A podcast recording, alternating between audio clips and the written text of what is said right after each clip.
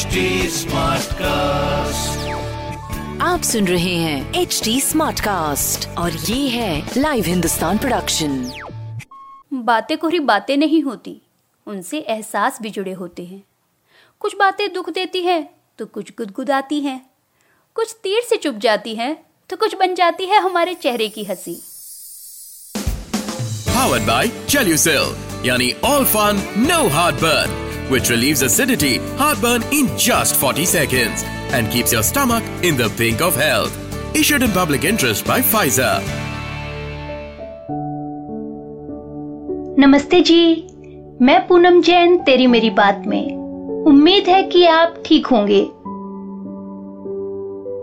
बात जब अपनी या अपनों की हो तो हम कोई कसर नहीं छोड़ते पर कई बार चाहकर भी हम सब कुछ नहीं कर पाते कभी चीज़ें बूते से बाहर होती हैं तो कई बार सब कुछ होने पर भी हाथ खाली रह जाते हैं।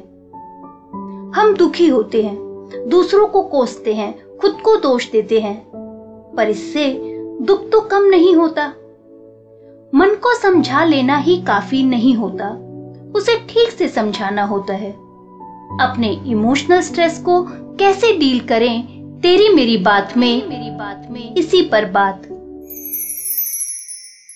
कोविड 19 की इस मुश्किल घड़ी में एक साथ बहुत सारे लोग दुखी हैं।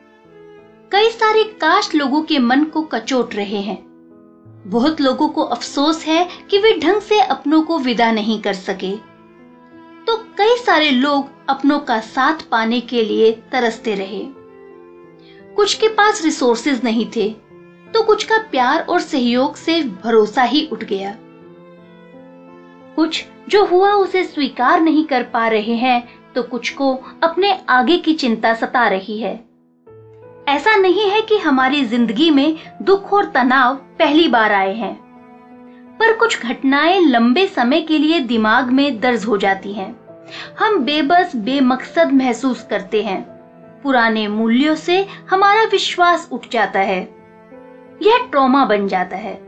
हम खुद को, दुनिया को जिस तरह देखते आए हैं, एक बुरी घटना से वह सब बदल जाता है। कई लोगों के लिए यह समय तन और मन ही नहीं, आत्मा तक को बेचैन करने वाला है। बेबसी अपनों को खोने का दर्द, अकेलापन, भरोसा उठना, कई तरह से लोगों को दुखी कर रहे हैं। अब बात करते हैं हीलिंग की। घाव जब तक भीतर से नहीं भरता, तब तक सालता रहता है। और मन के घाव तो और भी गहरे होते हैं। एक दुख के नीचे कई और नेगेटिव इमोशंस की परतें जमा होती रहती हैं। हमें उन्हें भी संभालना पड़ता है। किसे किस तरह तसल्ली मिलेगी और दुख से उबरने में कितना समय लगेगा, यह नहीं कहा जा सकता।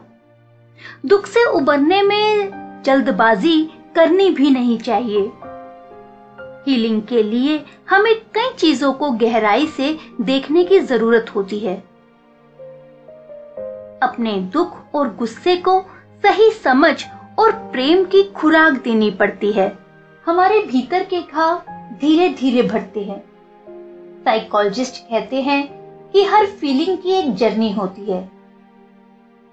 जिस भाव को पकड़ा है, उसे ढंग से सहेजना और छोड़ना भी पड़ता है।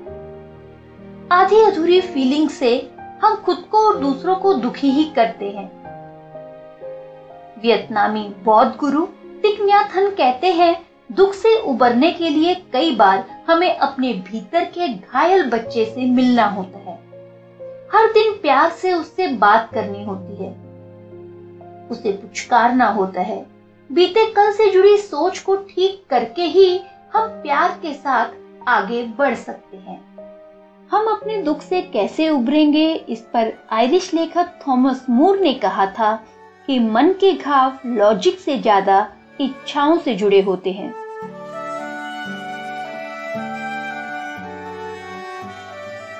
यही वजह है कि बहुत सारे लोगों को धर्म और अध्यात्म की राह पर शांति मिलती है। कृतज्ञता, सहयोग, दूसरों के लिए बड़प्पन, अपनी गलती के लिए माफ़ी मांग लेना या दूसरों को माफ़ कर देना। जैसे कदम उन्हें अपने दुख से बाहर आने में मदद करते हैं।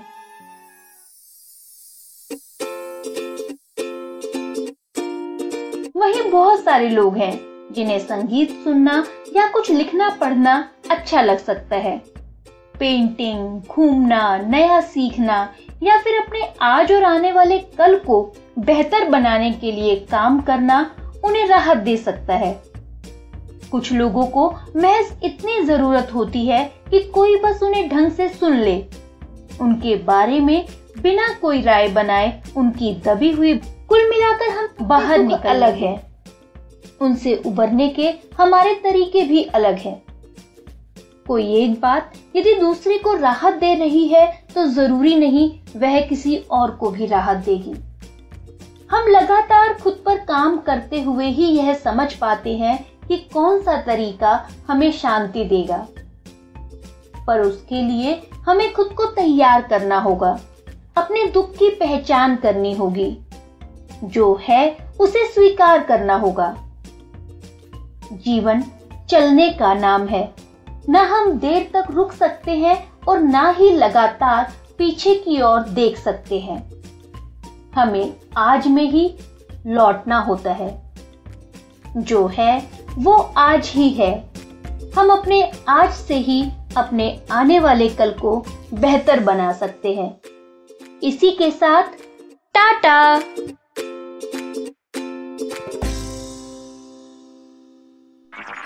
आप सुन रहे हैं एच डी स्मार्ट कास्ट और ये था live Hindustan production H smartcast